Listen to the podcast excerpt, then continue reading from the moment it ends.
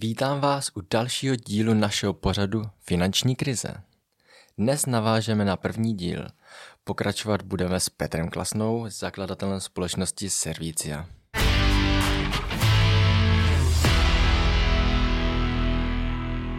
Tak když jsme u té přípravy, tak jak bychom se měli vlastně na to připravit, nebo jakým stylem, co bychom teď mohli udělat, abychom případně z toho mohli vytěžit? Mhm, vytěžit, ano, výborně. Krize rovná se příležitost. Eh, já jsem teď se bavil s jedním kamarádem, se zabývá především investicemi profesionálně já jsem mu říkal, kam, hele, tak co myslíš o té krizi? Uh, jako z tvého pohledu, že vlastně, když se zabýváš jenom, nebo ví, především investicemi.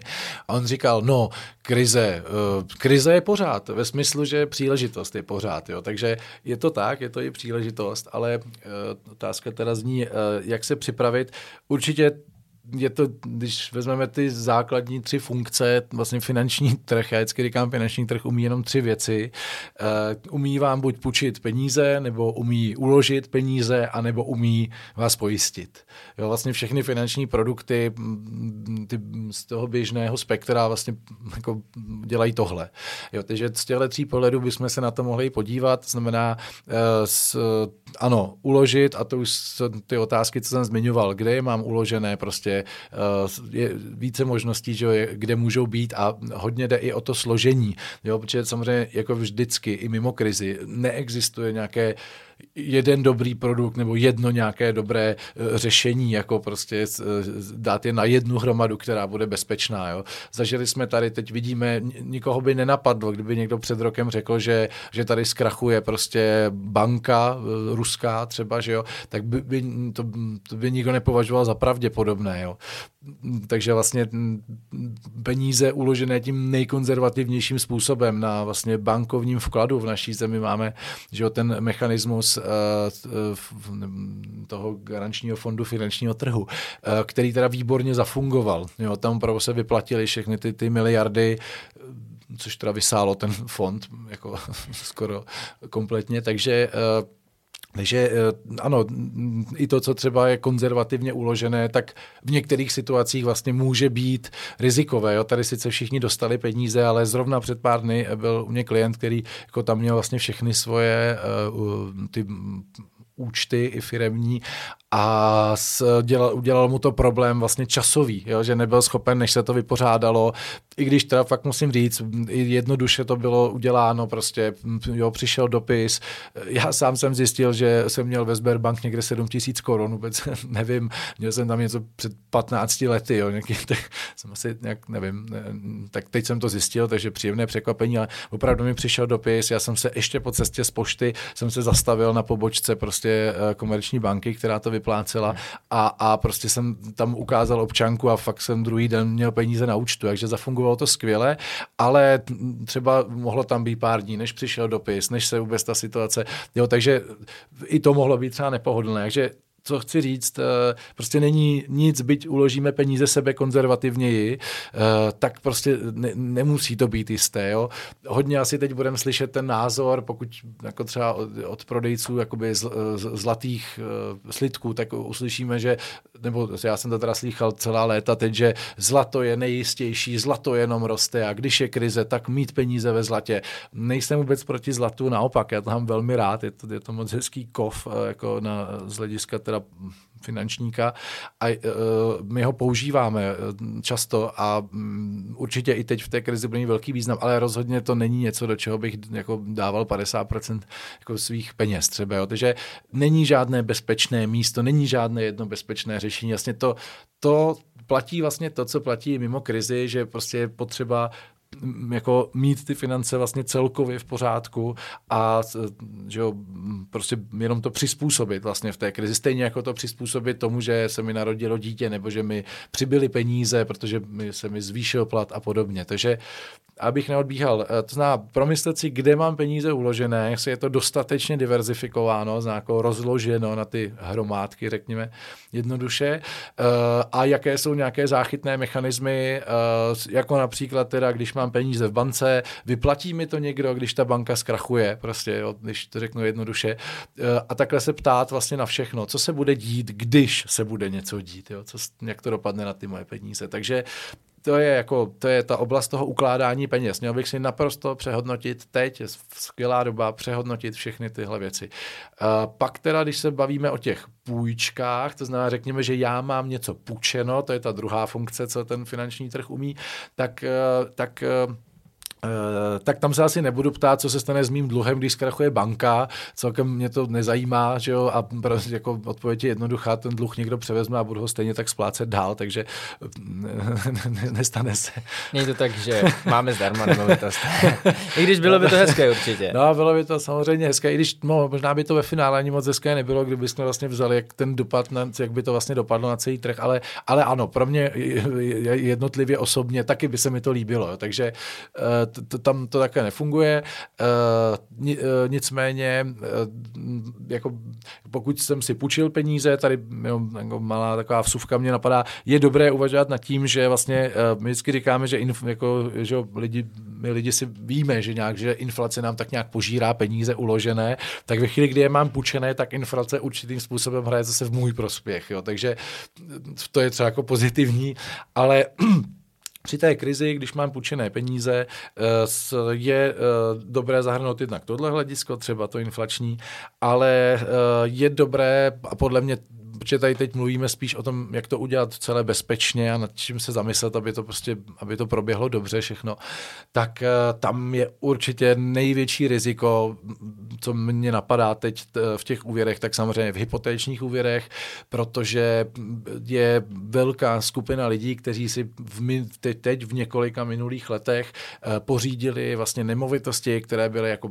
vlastně už v rámci té bubliny nafouklé realitní, to znamená něco, co prostě dlouho stálo, já nevím, kolem 3 milionů, oni si koupili za 6. Je to typický příklad prostě dobře vydělávajících lidí z velkých měst, kteří třeba jsou i mladí, teď eh, se jim rychle navýšil ten příjem, protože rychle postoupili v té kariéře, takže oni si samozřejmě logicky koupili si tomu odpovídající ten majetek na úvěr, to je všechno v pořádku. Akorát my vidíme, že ve chvíli, kdy ta cena je hodně přefouklá a já si koupím tady za 6 milionů prostě něco, v čem bydlím, tak eh, jaký byt pravděpodobně, tak eh, ve chvíli, kdy se to nastavilo, že jo, vlastně ta o trochu méně než polovina příjmů mohla jít do splátky, že jo, to bylo vlastně dlouho to pravidlo, tak té době se to nastavilo, že jo, prostě, aby si koupil co nejlepší, tady byla zase ta mantra a rychle, než se to zdraží a všechno, co přifukovalo vlastně tu bublinu, takže jsem si koupil tady, že jo, prostě 50 metrový byt za prostě 6 milionů, 7, 8, 10 milionů klidně, ještě, prostě ještě nedávno. Takže vlastně, eh, no a teď co se stane ve chvíli, kdy může být ta krize není takový problém to, že poklesne cena té nemovitosti. Popravdě řečeno, já když v tom bytě bydlím, tak je mi úplně jedno, jestli bych ho mohl prodat za 5, za 10 nebo za 100 milionů, protože já v něm prostě bydlím a ne, ne, neprodám ho, protože kdybych ho prodal, no, tak si musím za stejnou cenu koupit něco jiného podobného, no a nebo teda bych musel jít do horšího, ale to, to nedává žádný smysl. Takže jako mně je celkem jedno, jak se vyvíjí, to je stejné, jako když mám zainvestované peníze v, třeba v nějakém akciovém portfoliu. A dokud je neprodám ty akcie, tak nerealizuju ani zisk, ani ztrátu, že jo, mám prostě pořád ty akcie, takže, takže mě tohle ani mě nemusí zajímat, ale uh, asi ve chvíli, kdy jsem si teda nakoupil, opravdu dal jsem do toho polovinu příjmu té domácnosti a tam je důležitý moment, že jsem měl nějaký úrok. A v těch minulých letech já jsem měl, že jo, nebo si klienti všichni měli ten úrok třeba jako pod 2%, jo, a uh, vypadalo to, já si pamatuju, jak nám klienti říkali, když se to začalo zvedat, protože to bylo, já teď nevím přesně, jaký třeba dva, tři roky to bylo prostě třeba i 1, já nevím, snad 1,49 jsme nejníž byli, jestli si dobře pamatuju, tak, eh, tak potom, když to kolem těch 2% a bylo to najednou 2,09, tak klienti, no a nešlo by to 1,99 a bavil jsem se tam o nějaké desetině. Já jsem říkal, ale vždyť úroky prostě běžně jsou třeba 5-6% a když se podíváme víc let zpátky, já sám si pamatuju ještě na úroky třeba 8%. Jo, tak eh, a o tom nikdo nechtěl slyšet samozřejmě. Jo, tak, eh, tak samozřejmě teď, když budou končit ty fixace, my jsme teda s klienty vždycky ty úvěry fixovali na co nejdéle, nebo ne na co nejdéle, ale jako často jsme používali desetileté fixace, takže teď klienti, co tam mají třeba 1,99 a zbývá jim tam ještě 7 let nebo 8, tak jsou, tak jsou uh, tak jako se velmi usmívají a jsou velmi rádi, uh, ale samozřejmě spousta lidí na trhu si udělala prostě pětileté nebo třeba i tříleté fixace a to znamená, že jim vlastně třeba, já nevím, třeba příští rok nebo brzy prostě budou končit a jelikož ten úrok se ze 2% prostě změní na 6, nebo Bůh ví, kolik bude v té době. Třeba 8. Třeba 8, třeba 10, jo, to prostě, tak samozřejmě ta, tak ty splátky se můžou změnit měsíčně klidně o 10, 15, 20 tisíc, jenom za ty úroky, záleží jak velký úvěr. No a to samozřejmě je naprosto likvidační, takže tady je potřeba to je největší, když se bavíme o tom, jak se připravit, tak prostě řešit tu situaci dopředu a opravdu najít jako skutečný odborníka, který ví, co se tady dělá, ne někoho, kdo vám bude chtít refinancovat hypotéku, ne, ale, ale jako namyslet se nad tím jako globálně. Takže, nebo jako v těch v rámci svých financí. Takže v té druhé funkci finančního trhu, kdy vlastně ty peníze půjčujeme, tak ne, si půjčujeme, tak eh, vidím největší riziko právě tady v těchto hypotékách. No a samozřejmě i v tom, že to nebude jen tak, že jsme si říkali, no tak když tak to prodám, dneska vlastně jako v minulých letech se dalo říct, kdybych neměl na splácení, no tak to prodám, splatím hypotéku a ještě mi zbyde a půjdu do nájmu a budu pak tu situaci řešit. Jo. Takže, ale to teď neprodám ve chvíli, kdy praskne realitní trh, pardon, bublina na tom trhu, tak jako dobře, tak, já, tak ta situace bude, já to prodám a ještě mi zůstane dluh. Jo, takže to, to, to není dobré řešení. Jo. Takže hlavně řešit to včas tady jako v téhle oblasti, v půjčení, jako když jsem si půjčil ty peníze. A No a včas je vlastně hned, jakoby. Jo, to zná, i když bych měl teď tři roky fixace před sebou, řešme to hned, protože pak už se s tím třeba nebude dát tolik něco dělat. Pak už bude pozdě. Může být pozdě, jo. Samozřejmě tam je, by bylo by celé další velké téma se bavit, jak to budou řešit banky, protože nepředpokládám, že banky mají zájem na tom, aby se zhroutil realitní trh, takže, uh, takže samozřejmě nějak se to bude řešit, ale jako ta zodpovědnost je vždycky na mě. Já jsem si půjčil ty peníze, jo, já mám třeba ty, a teď, když jsem říkal ten mladý pár, jo, no tak mezi tím tím, co se může stát. No tak třeba se jim narodí dítě, že jo, to taky jako něco stojí, nebo se jim narodí třeba trojčata, jo. Bych to trošku odlehčil. A není to tak neběžné, třeba kolegyně, co tady sedí a usmívá se na nás, tak má dvojčata, takže, takže děje se to, jo? ale nečekáte to třeba, že jo? a to je dvakrát víc nákladů. takže to, no, ale uh, abych to teda dokončil, tak vlastně ta třetí oblast uh, je, uh, je vlastně oblast pojištění, to znamená vlastně jako, jako funkce toho, že já si kupuju nějakou formu bezpečí a říkám, tady vám dávám pravidelně, pravděpodobně měsíčně nějakou malou částku, ale když se něco stane, tak já chci, abyste mi vyplatili teda hodně těch peněz, tu velkou částku, na kterou jsem pojištěný. Já můžu také pojistit sebe, auto, rodinu celou, můžu pojistit že jo, ten dům, no prostě skoro cokoliv. Jako podnikatelé samozřejmě pojišťují úplně ještě jiná rizika. Takže tam si myslím, že je hodně do, no co, velmi důležité zvážit vlastně teď, jak já mám vůbec tu oblast pojištění nastavenou a s, zase s někým, kdo vidí do celých mých financí. Jo? Já jako možná už to jako říkám jako opakovaně, ale prostě je fakt důležité, že jako neočkrtnout si v hlavě, že jsem se zastavil za někým na pobočce, kdo prostě prodává ten svůj produkt, uh, protože ten pro mě vždycky bude mít dobré řešení na všechny případy. Ale já potřebuji někoho, kdo fakt vidí do všech těchto oblastí a, a, a, a má ten přesah do toho majetku. Jo, to znamená, prostě je schopen mi jako nějak řešit eh, něco, co se týká mého auta, nejenom pojistku. Jo, někoho, kdo globálně mi je schopen poradit s těmi nemovitostmi. Takže pravděpodobně potřebuji firmu, která má tým lidí, aby mi jako na to poradili a jednoho člověka, kterému teda věřím. Jo. A v tom pojištění je tam, bych asi vypíchnul teda dvě, dvě důležité věci. Eh, když se bavíme o osobních financích, tak eh, jedno je teda otázka pojištění vlastně mě jako osoby. To znamená, velmi bych se měl podívat na to, eh, jak já a moje rodina, jestli máme vůbec nějaký produkt, který nás nějak kryje, protože ne, že by teď bylo více pravděpodobné v té krizi, že se mi něco stane, jako třeba zdravotně, ale bude to mít mnohem větší dopad.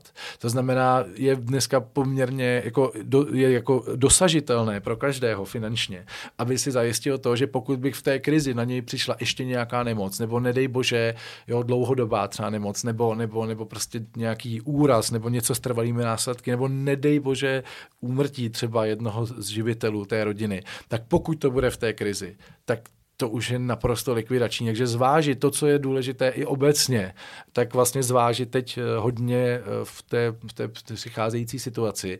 A druhá oblast, co mě napadá, hodně důležitá spojištění. Uh, vidím, že na trhu, že vlastně velmi často klienti mají naprosto zanedbané pojištění těch svých majetků, hlavně těch nemovitostí. A tam je to úplně jednoduše vlastně tak, že, že když si klient koupil před pár lety ten, ten, ten, tu nemovitost, která měla hodnotu třeba 3 miliony, tak si ji taky pojistil na 3 miliony, tak jak ukládá vlastně i zákon, protože zákon říká, že jsme povinni pojistit ten majetek na jeho plnou hodnotu a pokud to neuděláme, tak uh, pojišťovna v tom poměru krátí pojistné plnění. Takže dám příklad, nikdo ne, skoro nikdo si neaktualizuje ty pojistky, takže vlastně dneska pravděpodobně někdo, kdo nás poslouchá, tak máte byt, který nebo dům, který už stojí, má hodnotu 6 a vy to máte pojištěné stále na 3. A to vlastně znamená nejenom to, že nedostanete víc než tři. Ale znamená to, že jakoukoliv pojistnou událost pojišťovna může a pravděpodobně bude uh, krátit tyto vaše to plnění pro vás jako v poměru vlastně 50%, tak jak to je podpojištěné. Takže i když budu mít škodu jenom milion a pokud jsem pojištěný na tři, tak já dostanu jenom půl milionu, protože mám být pojištěný na šest, protože to je ta reálná hodnota. Takže to tady teď hodně vidím a dám teda příklad vlastně, eh, vlastně z ulic ulice, kde jsem vlastně to asi rok zpátky, když, když jsem tam ještě bydlel a vlastně tam schořela střecha domu a uh, asi tři čtvrtě roku vlastně tam měli nějaké igelity, bydleli někde jinde a je teda, já si myslím, proto, že prostě neměli uh, dobře udělanou pojistku, neměli aktualizovanou, takže to neměli prostě z čeho opravit a bydleli někde, co mi říkali sousedi, co je znají, že u, ně, u, u nějakých známých. Jo, takže uh, může se stát a prostě normálně, že jo, zahořelo tam prostě, to se stane ze zásuvky, z krbu, z čehokoliv. Jo. Takže tyhle tři oblasti uh, určitě je potřeba si zhodnotit. No.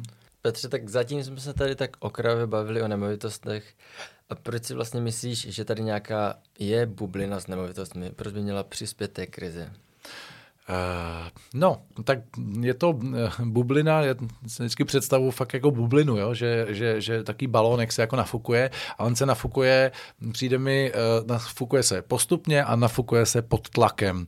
A to je přesně to, co tady bylo vidět za posledních několik let s nemovitostmi, kdy vlastně všechno bylo velmi pod tlakem. Jo? Taky můžeme vidět, že vlastně na každém sloupu visí jiný obličej nového realitního makléře, Možná bych tady zmínil, že jsem teda osobně zaznamenal uh, velký pokles kvality vlastně v tom oboru a to i přesto, že se zavedly ty, ty zkoušky, ale samozřejmě vždycky, když se zvýší kvantita, tak je velmi pravděpodobně, že se sníží kvalita. Ono se to zase splaskne zpátky ale eh, takže a vlastně velký tlak, obrovský tlak.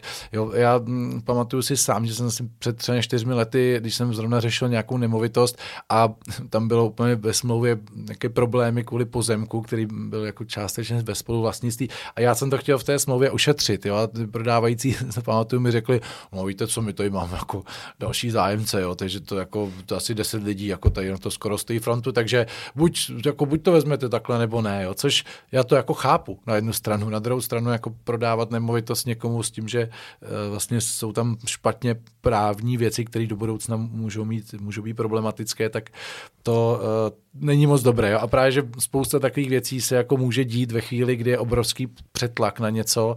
Uh, jo, zaznamenal jsem teď teda obr, to jako si myslím, že se obrovsky rozrostly takové ty, ty, uh, ty aukce, jo, uh, což teda jako opravdu tady bych využil té příležitosti a každého varuju prostě před vstupem do uh, aukce uh, o něco, co je něco jiného než nějaká figurka sběratelská za 200 korun, jo, tam klidně dělejme aukci, ale uh, vlastně musíme si uvědomit, že aukce není dražba, uh, dražba je podle dražební vyhlášky, je to regulovaná věc prostě, kdežto aukce aukce je naprosto neregulovaná a nebojím se teda tady říct, že většinou těch internetových aukcí o nemovitosti, že jsou prostě zmanipulované a že, eh, že vlastně slouží jenom k tomu, aby se vyhnala výš cena eh, a přihazují tam roboti nebo tam přihazují ty samotní prodávající nebo makléři. Neříkám, že to tak dělají všichni, samozřejmě ne. Prostě my přece taky spolupracujeme s realitními makléři a je tam spousta kvality, ale jak říkám, tím, jak narostl, jak právě je to jedna vlastně z věcí, co je vidět, když je prostě něco přefouklé nebo pod tlakem, tak se dějou takovéhle věci. Takže eh, to je samozřejmě další věc, že se to přifouklo, tak je vidět, že eh, vlastně za několik let se prostě ta cena dostala úplně do astronomických výšin. Jo? A čím se to jako stalo? Proč? No jenom proto, že byl prostě větší zájem. To znamená, tak nějak jako všichni měli zájem, takže to chtěli všichni koupit, takže na každou nemovitost prostě volalo 50 zájemců, jo, když to trošku přeženu, to přifouknu taky trošku, tak, eh, tak, eh, tak potom vlastně může klesat kvalita a může stoupat cena. Jo? Takže eh, a teď já to ukážu v tom opačném principu, nebo možná popíšu, jak je to teď. Teď jedna makléřka před týdnem mi řekla, ty prodeje úplně zamrzly. A teď v pátek jsem mluvil s jinou makléřkou a ta říkala, ta mi říkala konkrétní příklad, ona působí v Benešově a říkala, já jsem byla zvyklá, že mi eh, prostě volalo tady deset lidí prostě na, eh, na inzerát, jen co jsem ho jako vyhodila, že jo, na ty inzertní servery a teď a říkala, dva měsíce zpátky dali jsme, byt jsme inzerovali za necelé 4 miliony a nikdo se neozval. Tak jsme věděli, že to je trošku, jako vždycky dáváme trošku víc nejdřív, že jo, a po měsíci, když se neozval nikdo, nebo jako jeden třeba eh, telefonát, tak jsme to zlevnili na tři a půl. To bylo před měsícem. No a teď, protože to bylo furt stejné, tak teď to inzerujeme po dvou měsících vlastně za tři miliony. Jo a už trošku začínají volat lidi. Takže tam se vlastně, od co by dřív se normálně prodalo, tak oni to museli vlastně, vlastně eh, snížit ze 4 milionů na 3. Jo? A to je velký rozdíl. Eh, s, teď jsem mluvil se s, s jedním pánem, jeho tatínek je soudní znalec na odhad, na vlastně soudní, jako znalec na od, odhadce nemovitostí a uh, vlastně ten jejich cech, nebo jak to říct, uh, že oni očekávají pokles příštím roce o 25% těch cen. Jo. A já teda očekávám víc. A, a tak se vlastně, uh, ale jak se to děje, to je ten opačný princip. Tak když se teď podíváme, že ta, uh, ten balónek je jako hodně nafouklý, teď v tom maximu prostě, jo, tak, uh, tak vlastně jak se stane, že budou rychle klesat ty ceny, že to jako praskne? No, jednoduše, protože teď si to lidi nemůžou dovolit, což je jeden z důvodů, proč si to jako nekupují, protože dneska, když pražský pár, nebo bože jednotlivec s nějakým průměrným platem, nebo třeba i vyšším platem, tak, eh, nebo příjmem, budeme říkat, tak, eh, tak si to už nekoupí, protože ty úroky jsou tak velké, že to prostě matematicky nevychází prostě a t, uh, už to, když si teď kupovali za 6, 8 milionů, 10 milionů, vlastně relativně dost malé byty, no tak teď by si za to koupili opravdu nějakou garzonku někde na okraji a, a, a to samozřejmě nechtějí. Jo, takže a dávat do toho prostě půlku všech svých peněz každý měsíc. Takže Eh, takže vlastně co se děje? No tak se to zastavilo, no a přesně jako to udělala ta makléřka, tak a během dvou měsíců vlastně ponížila cenu o 25%, aby se to vůbec jako bylo šance prodat. No tak samozřejmě ty kupující co udělají? Vidí, a už to začalo klesat, no tak já ještě počkám, že? Takže stejně předtím byl princip, strašně ty ceny rostou, tak rychle to musím koupit, abych teda vůbec ještě na to měl. No tak dosáhlo se nějakého bodu a teď uh, vlastně to bude rychle klesat. Jo? Takže ano, prostě proto si myslím, že by to mělo prasknout a samozřejmě to velmi ovlivní celý ten krizový scénář. Mm. Takhle to určitě může prasknout a dokonce prasklo v roce 2008 v Americe, ale v té krizi se to vlastně tady nepropsalo. Myslíš, že takhle to bude stejný, nebo mm-hmm. proč se to jako kdyby tak stalo teď a teď by to mělo být nějak jinak? Rozumím, no proč se to neprojevilo? No ještě dám taký konkrétní příklad, vlastně s, s, teď klient mi zase říkal, jak jeho kamarádi v, vlastně, v, vlastně v tom předkrizovém období eh, v té Americe, eh, s, že, jak to tam opravdu jako probíhalo, tak, eh, tak říkali přesně oni, tam byli ty, kteří přijeli, měli tam sice práci, ale prostě ne, jako, že jo, byli to prostě cizinci a úplně, eh, jako, úplně jednoduše, tam bez, bez jako nějakých, tady u nás je poměrně jako získat hypotéku, nebo takhle, hypotéku v Česku, protože máme jako velkou tady regulaci, získá opravdu ten, kdo má na to, aby ji splácel. Jo, tady prostě nemůžete si hypotéku bez příjmu, nebo prostě s nějakým nedostatečným příjmem, je to velmi silně regulované a řekl bych, že dobře, ale tam prostě to, ta situace byla jiná. No a přesně tam popsal ten scénář toho páru, že si koupil asi v té době, že 80 tisíc dolarů, no, jako, ne moc peněz, že jo, vlastně přepočtu na dnešní české koruny a nemovitosti, ale to byla jiná doba. Koupili si nemovitost, velmi jednoduše dostali hypotéku, pak vystoupaly ty ceny zhruba na dvojnásobek a hned se jim ozvala banka, že teda, jestli by nechtěli si dobrat dalších 80 tisíc, že tam vlastně mají nevyužitý prostor jako v hodnotě té nemovitosti a že si můžou a použít je na cokoliv. No tak oni si to takhle udělali, eh, tím pádem dlužili už 160, jejich ale dům měl třeba hodnotu prostě 200, že jo, v té době, paráda eh, a oni, eh, oni to teda byli schopni dále splácet, no ale samozřejmě hodně lidí to nebylo schopno splácet, no a jednoduše se stalo prostě to, že když prasknul ten balónek, jak jsem to popsal, a ty nemovitosti najednou zase zpátky měly hodnotu 80 nebo třeba jenom 50 a oni dlužili 160, říkám, oni to třeba spláceli, ale spousta lidí ne. Takže vlastně v tu chvíli banka neměla tu zástavu, tu hodnotu, stejně jako u nás, pokud nám jsem se vlastně někdo z diváků půjčil 6 milionů, pokud realitní trh spadne, na, bude to na 4 milionech, no tak pak už se nedá říct, já to prodám, zaplatím dluh, ne, zbyde mi. Jo, takže proč se to neprojevilo? No tak protože my jsme byli dost daleko, u nás žádná taková situace nebyla. Teď jsme v docela podobné situaci, ale naštěstí banky tady teda nepůjčují jen tak běžně na cokoliv. Eh, není, je to, je to jsou jiná. přece jen zodpovědnější. Ano, jsou zodpovědnější a to především proto, že se bojíte státní regulace, protože u nás je to nastavené vlastně tak, že když banka v něčem pochybí, to zná nedostatečně proskoruje klienta, dala by mu větší úvěr, než odpovídá jeho příjmu a tak dále, tak klient vždycky může prohlásit, že je to chyba banky, takhle je to nastavené v zákoně a uh, potom vlastně může, zákon říká, a klient dále splácí dle svých možností. A to je samozřejmě to, čeho se banka nejvíc bojí, aby potom vlastně jí netekly ty peníze, ale jenom nějaké drobné a buchy, jestli by něco dostala. Takže u nás je to velmi přísně regulováno, řekl bych, že dobře. A i teď ta poslední regulace, tam uh, musím říct, že mi přijde, že to taky potvrzuje ten předkrizový scénář, protože vlastně teď se omezilo poskytování hypoték, regulace je, že vlastně v určitém věku už musíte vložit ne 10 nebo ne vložit, ale prostě můžete si půjčit ne 90% hodnoty, ale můžete si půjčit jenom 80% hodnoty, pokud jste starší, eh, mě není ještě ani 40 a už jsem starší podle, podle tady té definice, tak eh, vlastně Eh, tak vlastně eh, to taky zmenšilo počet lidí, respektive zvětšilo to ten případný polštář, že pokud nám poklesnou ten, ten trh o 40%, tak zase bude to menší náraz. Takže i ta poslední regulace je vlastně evidentně předkrizová, protože pokud by se neočekávala krize, tak by to ne, ta regulace nebyla vhodná, protože samozřejmě jako každý stát má přece zájem na tom, aby lidi měli vlastně ta střední třída se co nejvíc zvětšovala, měla vlastní majetek, že jo, měla vlastní bydlení, měla vlastně jako měla prostě ten majetek a mohla tím pádem i jako žít, rozhodovat a tak dál. Takže mm, myslím si, že nás čeká, neříkám, že to bude stejné jako v Americe nebo jiné, nebo, ale že neprojevilo se to jasné, proč, no a že si teprve teď my tady něco zažijeme. No. Tak Petře, pro dnešek ti děkuju a budu rád, když tyhle témata rozebereme v dalších dílech dopodrobna. Taky děkuju a budu se těšit.